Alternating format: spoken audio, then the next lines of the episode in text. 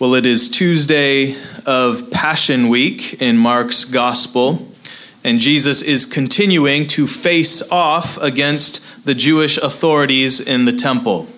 And it is uh, these interactions that we've been studying that are going to uh, provoke and bring about his crucifixion just a few days later. Uh, recall that Jesus has just cleansed the court of the Gentiles, which was uh, to be a place of prayer for all nations. After that, he refuted their questioning of where his authority comes from. Does it come from heaven or does it come from man? And Jesus answered by standing in solidarity with John the Baptist. Where John's authority came from, so also came Christ's. And then last week, we saw that Jesus prophesied to them uh, via a parable their destruction. This is the, the parable of the vineyard, and these Jewish leaders are husbandmen or tenants that are working in God's vineyard. Now, if you remember last uh, week, uh, what was the sin of these uh, husbandmen or tenants in the vineyard? Well, it was twofold. Uh, first, they were stealing God's stuff, not giving to God the tribute or fruit that he deserved. And then second, they were killing the prophets and messengers that God had sent to them. So they refused John the Baptist, and now they are refusing God himself in Jesus Christ. This is exactly what Malachi chapter three uh, prophesies. It says in verses one to three the following, "Behold, I will send my messenger, and he shall prepare the way before me." So that's John the Baptist, and then it goes on. "And the Lord, whom ye seek, shall suddenly come to his temple, even the messenger of the covenant whom ye delight in. Behold, he shall come, saith the Lord of hosts, but who may abide the day of his coming? And who shall stand when he appeareth? For he is like a refiner's fire and like fuller's soap, and he shall sit as a refiner and purifier of silver. And he shall purify the sons of Levi and purge them as gold and silver, so that they may offer unto the Lord an offering in righteousness." So what is Jesus doing in these arguments with the Jews? Well, he's the Lord, God, the messenger of the covenant, who's purifying the sons of Levi, the priests, the scribes, the elders. Jesus' presence, his coming, his cleansing of the temple is the refiner's fire, the beginnings of it. And he's doing this so that only the gold and the silver will remain.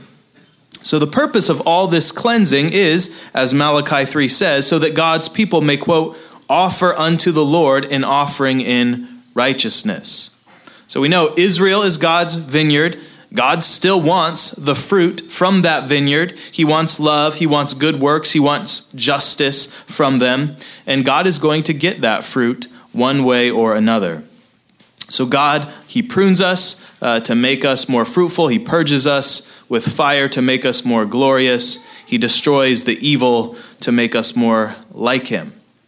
Now, all of that is important context for understanding uh, the hypocrisy of the question that the Pharisees and the Herodians are going to pose for Jesus. And this is one of those texts where, like, even if you're not a Christian, everyone kind of knows render to Caesar, uh, you know, give to Caesar, give to God. Uh, that's just like an Ameri- Americans kind of know that. Um, but this is actually a really challenging passage. And it, and uh, co- commentators, uh, uh, the problem with reading scripture when you have lots of assumptions is that often your assumptions are wrong and then you come out with wrong conclusions. So many wrong conclusions, many uh bad practical applications have arisen from this text. So we're going to actually need to uh, uh, do a little extra work this week to understand um, what is going on here. So the, the Pharisees and the Herodians are going to pose this question, is it lawful to give tribute to Caesar or not? Shall we give or shall we not give? And you need to think about everything that has happened just prior to this, especially that parable of the vineyard. Because then you start to understand the hypocrisy. Because here are the husbandmen in Jesus' parable who refuse to give God his tribute. They refuse to give God the fruit that he deserves. And yet here they are now pretending in front of Jesus to be really torn up on this question of whether it's lawful to give tribute to Caesar or not. Right? They're they're fakes. They're pretending uh, that uh, this is a real question for them. So this is kind of like, uh, the closest analogy would be kind of like someone who uh, refuses to pay their tithes to God, but then wants to uh, object to paying their income taxes on religious grounds. Right? So, you know, they, when it comes uh, tax season, they say, no king but Christ. You know, God is my only authority. But then they don't actually even give God his uh, what belongs to him. So this is kind of a, a close analogy to what is going on with uh, the Pharisees and the Herodians. So this is the hypocrisy Jesus is going to expose. So uh, I want to consider this text at two levels. First, uh, we'll try to understand what Jesus is teaching and how it would uh, apply to them in the first century. And so there's going to be really a lot of history in this sermon. And this is going to set us up for next week, where I'm going to, uh, I'll give a kind of State of the Church twenty twenty-four sermon, where we're going to apply some of these things in the twenty-first century, which is Uh, a much more difficult task. So a lot of times people just jump to applying this to our day and, and age and our circumstances, but uh, it's very easy to make mistakes if you don't first understand the original context. So we got to start there before we make uh, the jump to applying it to us. So that's that's what we're going to try to do. So uh, I expect you will have questions after this sermon, and you'll have to wait until next week when we try to handle those. All right, so let's begin our exposition, uh, starting in verse thirteen, and it says this. And they send unto him certain of the Pharisees and of, and of the Herodians to catch him in his words. Uh, so who are the they that are sending these Pharisees and Herodians? Well, these are the same uh, chief priests, scribes, and elders uh, that he started talking to back in Mark chapter eleven, verse twenty-seven. So these are the highest Jewish authorities in Jerusalem, and together uh, they composed the Sanhedrin, which is basically the Jewish uh, Supreme Court. They are also, as I said, uh, the husbandmen or the tenants uh, that Jesus just described in the parable of the vineyard. So the chief priests, scribes, elders, they send the Pharisees and Herodians to Jesus. Uh, that's odd. Why send these two groups to Jesus to ask this specific question about paying tribute to Caesar? Well, we know they're trying to set a trap for Jesus, but what is the trap that they are trying uh, to set? Why send the Pharisees and Herodians? Well, the reason is because uh, the Pharisees and Herodians were theological enemies on some issues, like who the Messiah was, but they were united in that Jesus was a threat to both of their power. So these are, um, you know, this is kind of like uh, the the liberal Methodists and the conservative Baptists getting together, which, you know, otherwise they're always at odds with one another, and yet they're getting together to oppose this common enemy. That's kind of like what's going on here. So uh, who were the Herodians? Well, the Herodians uh, likely believed that Herod, from which they get their name, the Herodians, uh, they believed that Herod and his sons were the rightful heirs of the Davidic monarchy. So for them, the Herodian line was the coming of the Messiah.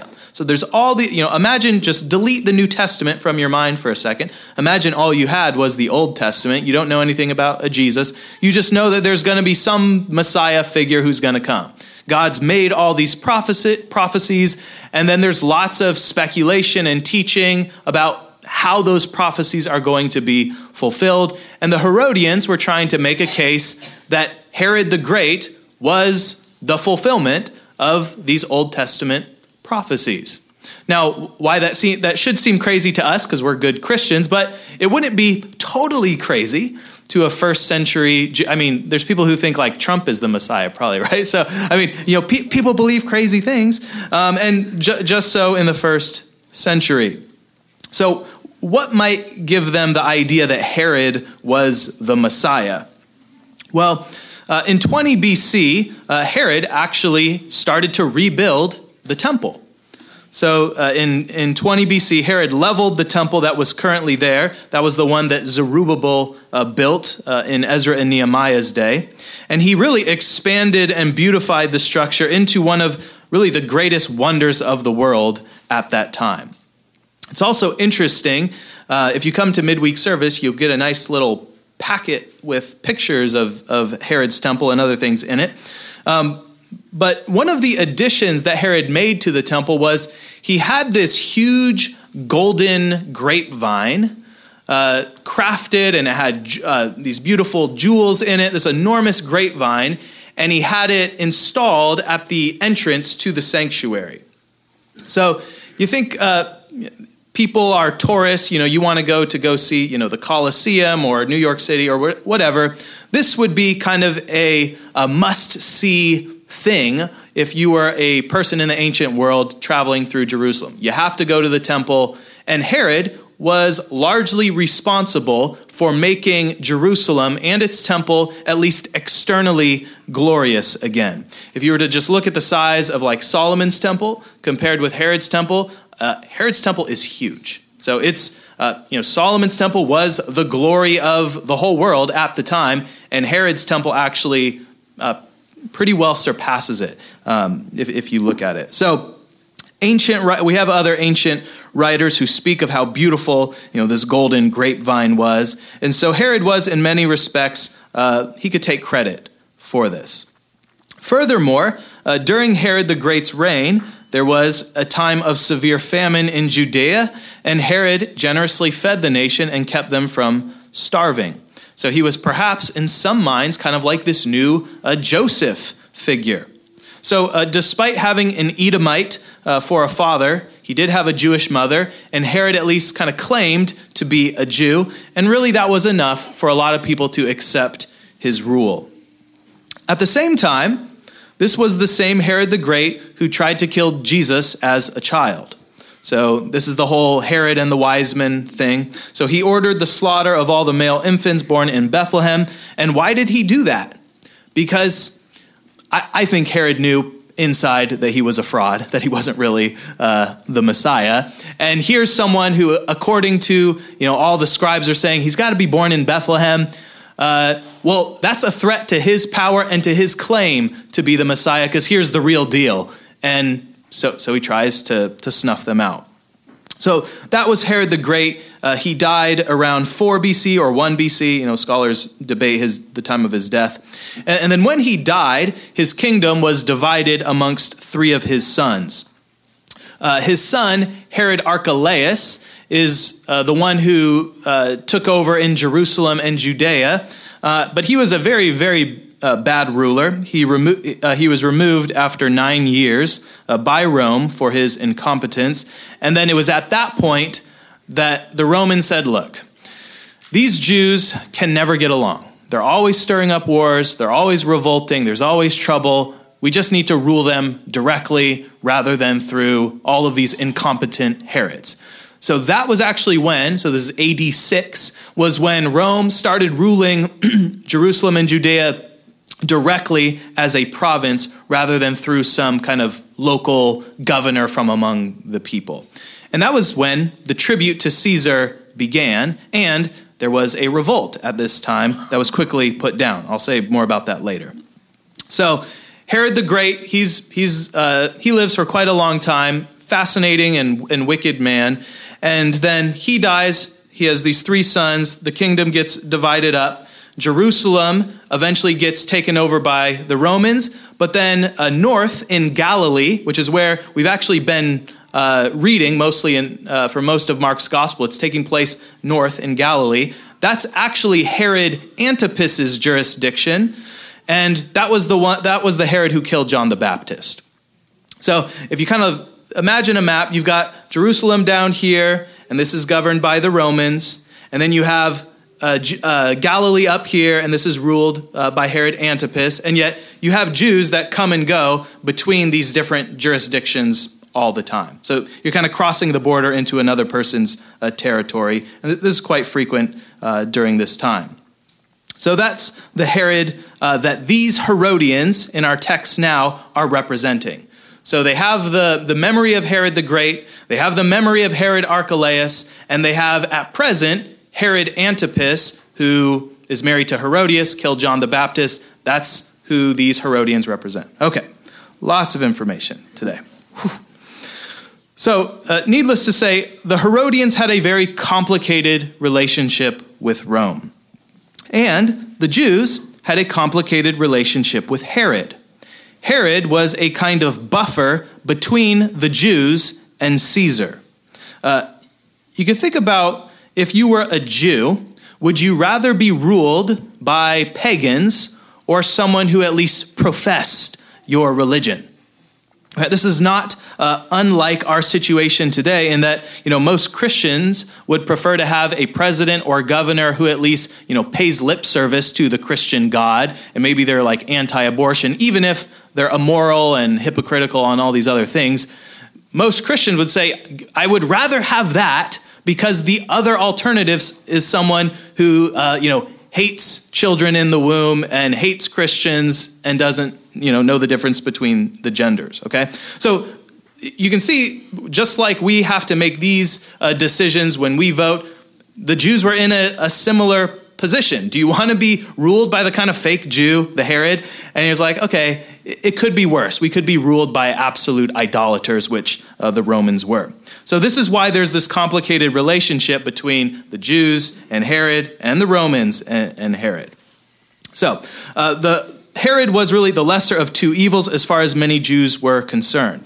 Uh, the Herodians were then kind of pro-Roman in that they derived their power and authority from Rome. So they were subordinate to Rome. Um, but if Herod Antipas got out of line, Caesar could totally uh, kick him out just like he did, did with his brother, Herod Archelaus. At the same time, Herod was, of course, interested in expanding his power to include what once belonged to his father. Namely, you want the capital, you want Jerusalem, you want Judea for a man as vain as Herod, who you know wants to be this great king. You can imagine uh, his buddies telling him, "Hey, you're the uh, you're the fulfillment of these prophecies in Scripture. You know, you have this divine destiny, and Jerusalem is going to be yours because, of course, the Son of David rules from Jerusalem." So there's all sorts of propaganda going around. We don't know exactly what was in Herod's mind, but that would be at least one reasonable um, uh, conclusion to draw. Uh, we actually see in Luke twenty-three, verse twelve, that Herod Antipas, so the one in Galilee, has actually come down for Passover. And this is why at Jesus' trial, remember, they bring him to Pontius Pilate. Pontius Pilate says, uh, look, this guy is not uh, guilty of all the things that you are claiming he's guilty of. Oh, he's a Galilean? And then he says, I'll send him to Herod because this isn't actually my jurisdiction. So he, so Herod just happens to be in town at the time with these Herodians because it's Passover. It's the biggest Jewish festival uh, there is. And so he sends him over. And it, uh, this is what it says. Uh, Luke twenty-three, verse twelve. Pilate and Herod were made friends together by this interchange of sending Jesus back and forth. And it says, but before they were at enmity between themselves. So there, there had been tension, bad blood between Rome and the Herodians, between Herod and Pontius Pilate. And yet th- their uh, being anti-Jesus is what brings them all together. Okay, so when we sing in Psalm two, uh, the kings of the earth have uh, gathered together against the Lord and his Messiah, uh, it's prophesying this. Herod, Pontius Pilate, all the powers at that time conspiring all against the Lord and his Messiah. So Herod, from his perspective, he needed Rome. He needed Caesar. That gave him kind of the muscle and legitimacy for his government. But he also was, you know, envious, wanted to rule Jerusalem. And if there was a way for him to get that, uh, he would take it. So lots of politics happening in the Gospels, different parties jockeying for power, and the Herodians were just one of these factions. All right, what about the Pharisees? The Pharisees, on the other hand, were the more kind of orthodox or right-wing or conservative party in that they rightly believed that the Messiah had to be, you know, like a real Jew. Like he had to be from uh, Judah, he had to be uh, descended from David, and he even had to be born in Bethlehem. They knew that. Remember, they don't think Jesus is the Messiah because they think he's from Nazareth. And like, nothing good comes out of Nazareth. And then you're reading and you know, well, actually, he, he really is from Bethlehem. Yeah, they, they didn't know that. So uh, the Pharisees rightly rejected Herod's messianic pretensions. They knew better. But their chief concern was to maintain their own power, right? Self-preservation. And eventually, they wanted to regain real Jewish sovereignty in Judea and Jerusalem. And since they were the, the kind of highest Jewish authorities, if Rome's gone, hey, who does uh, who does authority fall to? It falls to them. Okay, so the Pharisees are kind of playing this game where they want to appeal to the masses, they want to appeal to the populace, and they're looking for an opportunity. If there's a weakness, maybe they can link up with the Herodians, maybe they can make a deal. If Pilate's gone, then they'll have power. So all of these motivations are happening in the background here. So uh, did they like paying tribute to Caesar? Of course not. Nobody likes paying tribute to someone else, but they had no choice, and they paid it anyways. So just to summarize, uh, despite whatever theological disagreements there were between Pharisees and Herodians, they were united in their hatred for Jesus. And thus it says in verse thirteen that they want to, quote, catch him in his words. So what is the trap that they are going to set? Uh, verses fourteen uh, to fifteen a. It says, and when they were come, they say unto him, Master, we know that thou art true and carest for no man, for thou regardest not the person of men, but teachest the way of God in truth. Is it lawful to give tribute to Caesar or not? Shall we give or shall we not give? Well, as it says in Psalm two, with flattering lips and with a double heart do they speak. These Herodians and Pharisees set their trap with flattery and false compliments to Jesus. What are they? They say that Jesus is true. They say that Jesus judges justly. They says they say that he judges without respect of persons. He, he careth for no man. That's, that's a good thing. Uh, they say that Jesus teaches the way of God in truth. And in all this flattery, you're probably catching some of the irony, right? There's a double irony in that first, they themselves are doing the very opposite of everything they're applauding in Jesus. And second, while they intend these compliments falsely, uh, in reality, they're speaking the truth. They're speaking words truer than they even realize or intend. Jesus really is the truth. Jesus really does judge without respect of persons.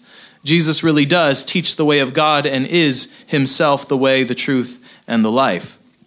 So while the Pharisees and Herodians are flattering Jesus, They think, they think they're setting this trap for him. Uh, they're really setting a trap for themselves. As it says in Psalm twelve, verse three, the Lord will cut off all flattering lips and the tongue that speaks proud things. So before we see how Jesus uh, cuts off these flattering lips, let us consider just the human wisdom, the human cunning behind their question, is it lawful to give this tribute to Caesar or not?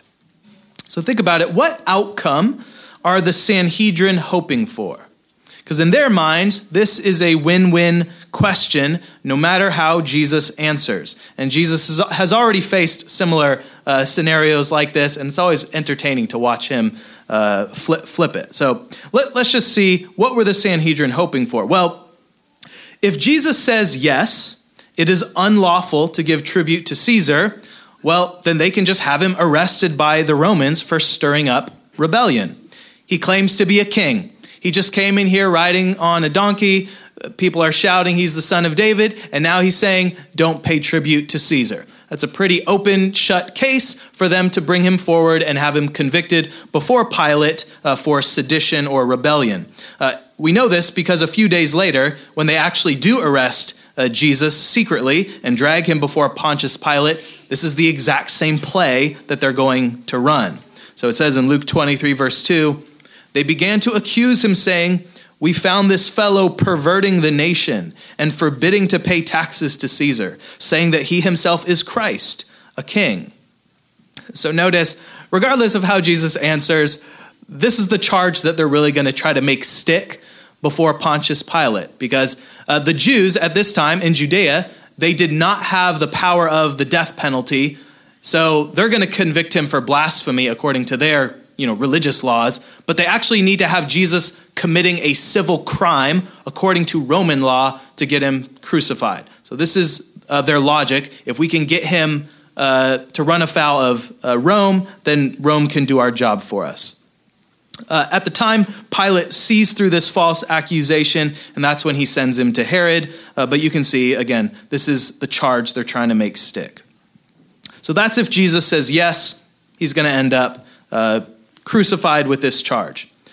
The other option is that Jesus just says no, it is lawful to pay tribute to Caesar. And then what happens? Well, then he kind of loses all of the influence that he has with the Jewish masses who uh, expect from the Messiah that he's going to actually set them free.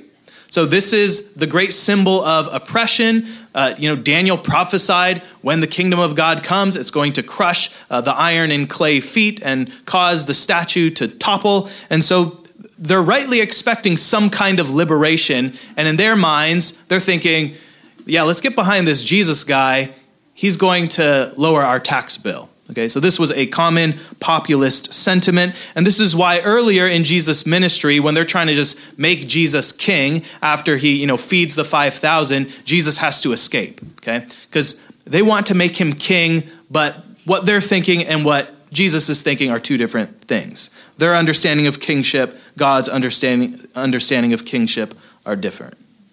So as far as the Sanhedrin are concerned, either Jesus alienates his, his base, the Jewish masses who want to enthrone him and get some tax relief, or he incriminates himself by saying tribute to Caesar is unlawful, and then they charge him with sedition. So in their minds, this is the perfect question with a win-win outcome.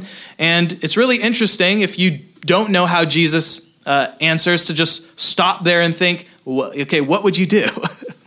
If this is you, this is the gotcha question that the reporter asks, cameras rolling, you know, what, what do you say? So uh, how does Jesus respond? Verse uh, fifteen b, but Jesus, knowing their hypocrisy, said unto them, why tempt ye me? Bring me a penny that I may see it. So Jesus first just openly says, why are you testing me? He wants them to know that he knows that they are being hypocrites. This question about the lawfulness of paying tribute is not an actual question. It's just this made-up hypothetical. Because in reality, if any of them uh, actually refused to pay the tribute, they would lose the very thing that they are desperately trying to hold on to, namely their status and authority, which Rome gives them. And so at first, Jesus doesn't answer their question, but rather he asks them to bring him a Roman denarius. Uh, it's translated as a penny in the K J V. I assure you it's worth much more than uh, one penny, one, one twenty twenty-three American penny at least. And, uh, you know, if you have your bulletin, you can see uh, uh, there's a few potential coins that this could have been. This is the most likely one that I've put in here, but they all say the same thing. So, um the denarius was a standard issue Roman silver coin, and it represented about a day's worth of labor. And so, you know, say minimum wage is fifteen dollars an hour, you work for eight hours, that equals one hundred twenty dollars. So, you know, very roughly, a denarius is like one hundred twenty bucks in modern day uh, dollars. So, um, it's not a lot, but it's something, and everyone in Judea uh, was required to pay this tribute or head tax. Now remember, where is whose jurisdiction is Jesus in? Well, he's a Galilean, and Galilee does not have to pay this tribute. So Jesus actually doesn't have to pay anything to Caesar as someone who lives in uh, Galilee. And therefore, uh, the Sanhedrin could kind of appear to be asking Jesus this question because, you know, he's an outsider. He's a neutral third party, and he can come settle this intramural question among the Jews. You know, does it violate God's law to pay tribute to Caesar? You know, speaking as an outsider, as, as you are. So one of the arguments uh, that some uh, Jewish zealots used against paying this tax was that the money itself was idolatrous and blasphemous. So uh, Leviticus twenty-six verse one says this, you shall make no idols nor graven image, neither rear you up a, stand, a standing image, neither shall ye set up any image of stone in your land. And well, if you look at this coin, uh, you can see that on one side is, well, that looks like a graven image to me, right? There's uh, Caesar's likeness engraven upon the coin, and what does it say?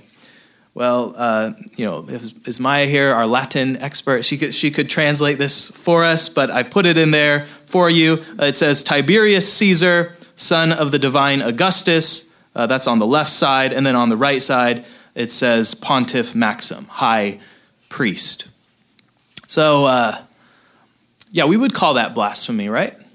Someone claiming to be God, uh, and for them, high priest, you know, in the Roman religion is like the the highest high uh, a person could be. So they're the, they're the mediator between God and man, right? That's in the Roman mind who Caesar was.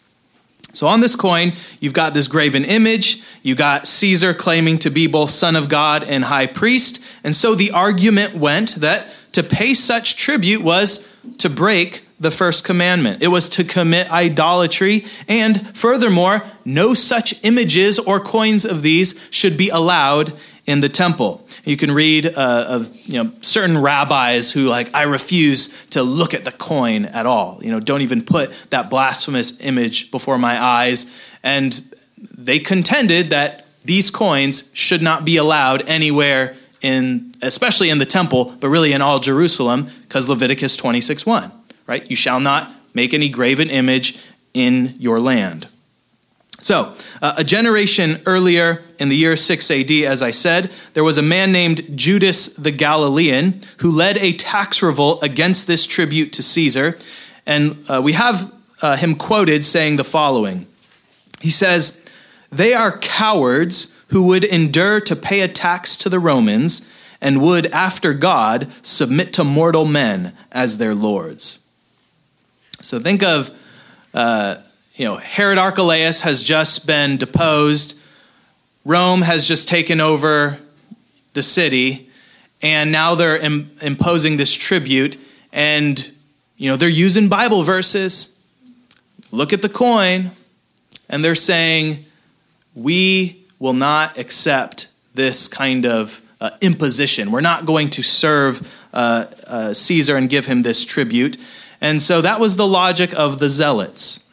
Their logic was that Israel was a sovereign a theocracy ruled by God and God alone, and therefore no foreign power could exact uh, tribute from them.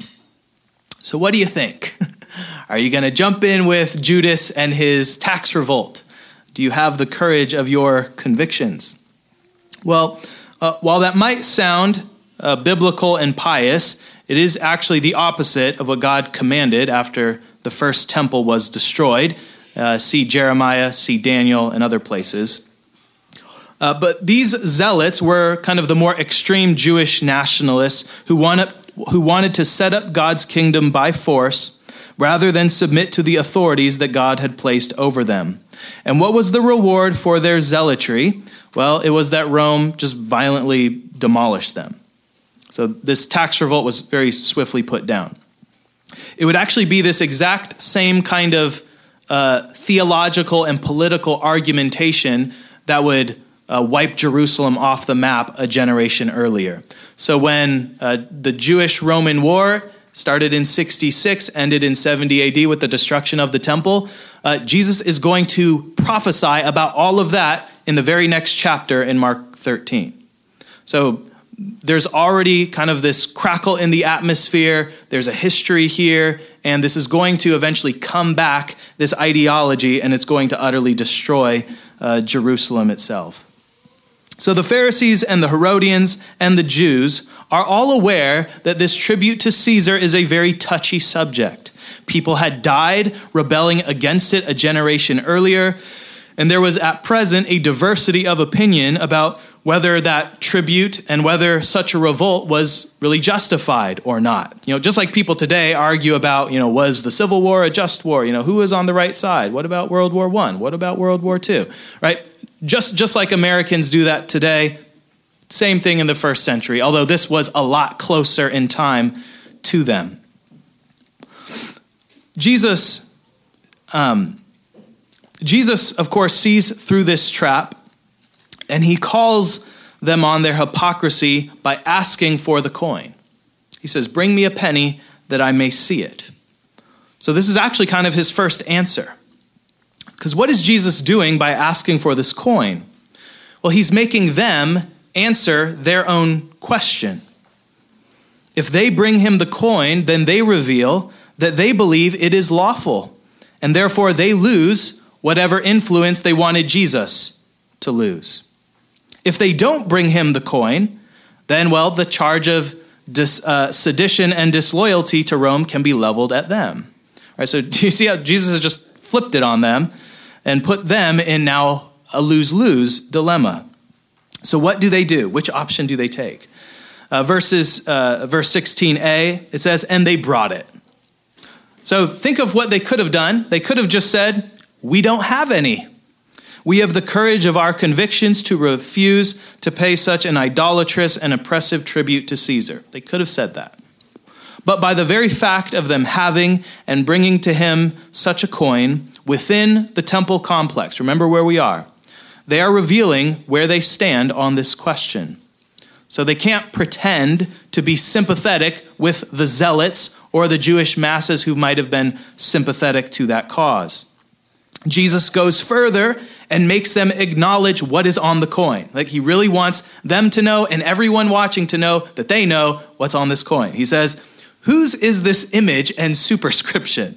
You know, you imagine everyone, everyone knew what was on these coins, but Jesus wants to make them say it. They said unto him, Caesar's. So whatever arguments they pretend to have against paying this tribute, whether theological or political or otherwise, Jesus is exposing their hypocrisy before everyone.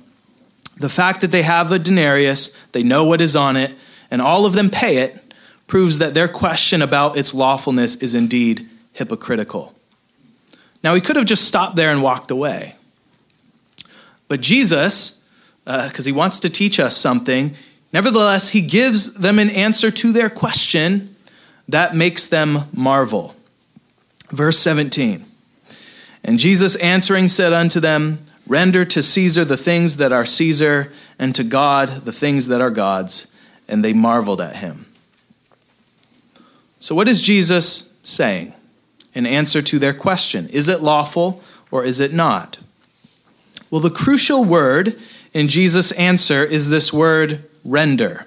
Uh, in Greek, this is apodote, which means to give back to someone. And think about that. You can only give back to someone what they have first given to you. So the question, so it's kind of uh, an answer with another question in it. Render, give back to Caesar what belongs to Caesar, and now you have to answer the question, what belongs to Caesar? Well, for starters, the denarius that bears his image and inscription was only in circulation because Caesar made it so. It's got, it's got Caesar's image on it. Jesus is like, yeah, give, give it back to him. It's, it's his. But what that coin and what that tribute represented was really the many other blessings that Caesar had provided for them, like safety and protection from foreign invaders. Before Rome had authority over Jerusalem, the region was fraught with constant civil war, constant threats from other nations and empires, the Syrians, the Egyptians, the Persians, and so on. And Jerusalem was geographically located at the crossroads of many trade routes, so it was a very strategic city that any empire would want to occupy. So humanly speaking, Caesar and the Roman Empire, that Pax Romana, provided the Jews with security, stability, and peaceful conditions for them to actually worship God and even prosper. And for those who knew the prophets well, especially the book of Daniel, this is actually just what God had told them. God revealed that the Jews would be governed by four subsequent foreign empires until the coming of the Messiah. So Babylon, Medo-Persia, Greece, and then Rome. That's what Uh, when Nebuchadnezzar has the dream of the statue with the golden head and the silver torso and, and so on, uh, this is what he is seeing. It's also what God revealed to Daniel in Daniel seven with these four beast empires. And so the Jews should have known, and, and many of them did know, that if they kept covenant with God, He would take care of them regardless of who was on the throne. This is what the whole book of Esther is about. This is what the whole book of Daniel is about. This is what uh, Ezra and Nehemiah are about. That God is going to preserve a faithful remnant. And, you know, what's Daniel in the lion's den? What's Shadrach, Meshach, and Abednego going into the furnace? Well, God's saying, hey, for about four hundred years, you're going to be ruled by these foreign uh, empires, and it's going to be like being in a furnace. It's going to be like living in a lion's den.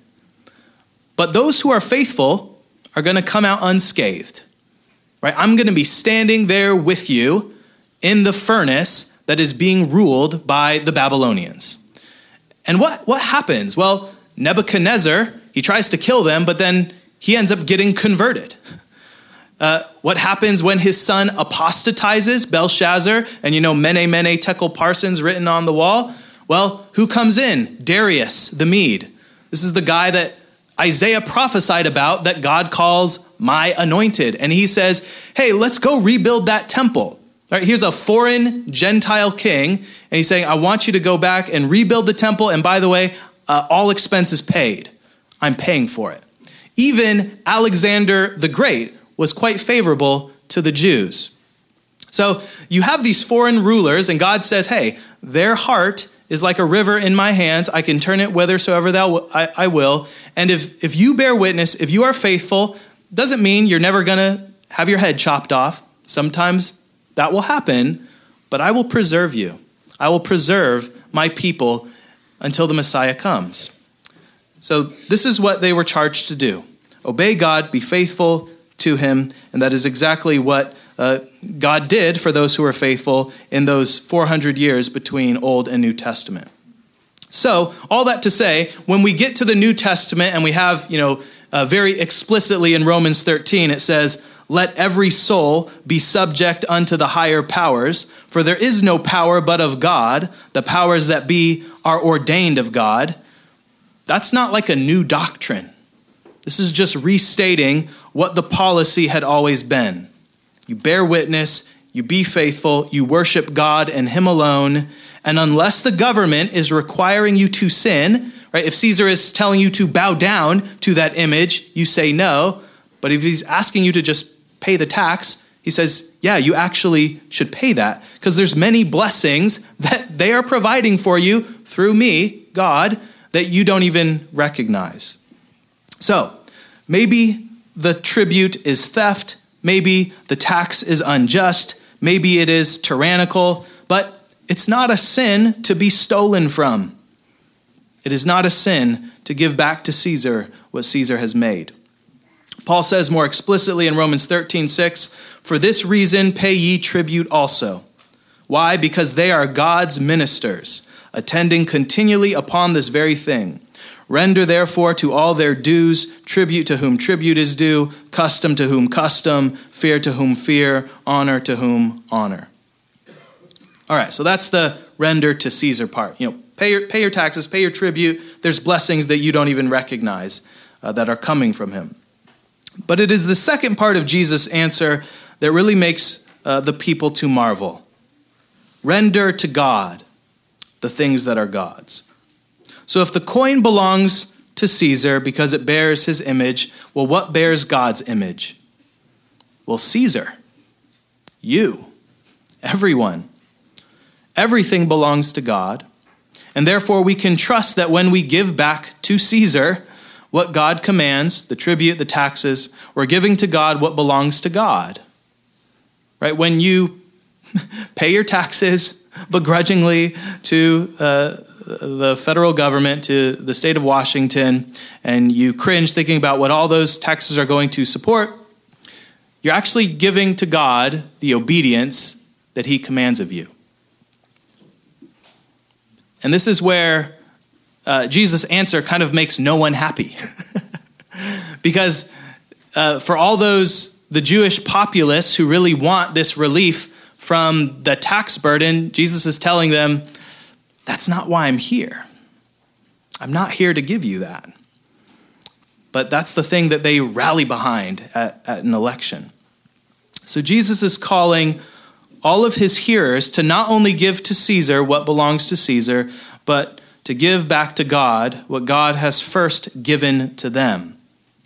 And that means giving to God really our everything, our heart, our soul, our mind, our strength, our breath, our time, our talent, our treasure. And here's the thing. When you truly belong to God and offer yourself entirely to him, and you know that God is the is the power behind all earthly powers, including the evil ones, well, you can now live in the midst of this wicked world with a pure heart, a good conscience, and a sincere faith. Or as we heard in First Peter two, sixteen and seventeen, we can live as free and not using your liberty for a cloak of maliciousness, but as the servants of God. Honor all men, love the brotherhood, fear God, honor the king. You see, the Jews wanted to use God as a cloak for their envy, their greed, their maliciousness. The Jewish zealots tried to use God and the scriptures as their justification for rebellion, for sedition, for murders, and inciting a civil war. And in a similar way, Christians, especially those living under an oppressive and wicked regime, as we are, we also will be tempted to use God and the scriptures as a cloak for all kinds of things that are actually just carnal, fleshly, things that would be actually disobedient to God. So we need to get really clear in our minds what belongs to Caesar and also what does not. And that's what we're going to actually work on all of next week. But you can't actually answer that question, what belongs to Caesar and what doesn't, unless you know first and foremost what belongs to God and whose image you bear. I'll close with this. Jesus Christ suffered and died and rose again so that the image of God in you could be renewed and transformed into the image of Christ. As Paul says in Romans eight, twenty-eight to twenty-nine, and we know that all things work together for good to them that love God, to them who are the called according to his purpose, for whom he did foreknew, he also did predestinate to be conformed to the image of his Son. That's the goal of predestination, okay? It's that you would be conformed into the image of God's Son. And so the life of a, the life of a Christian, whether under Caesar or under any other authority, is one in which if you love God, he will make all things conspire for your good. And that good is that you are conformed into the image of Christ. There's no higher good or higher reward than that. There is no higher good or higher reward than knowing God and being made more like him. So render, give back to your Creator the life he has given you. And if you do, he will give it back to you, immortal and resurrected and far more glorious than before. In the name of the Father and the Son and the Holy Spirit, amen.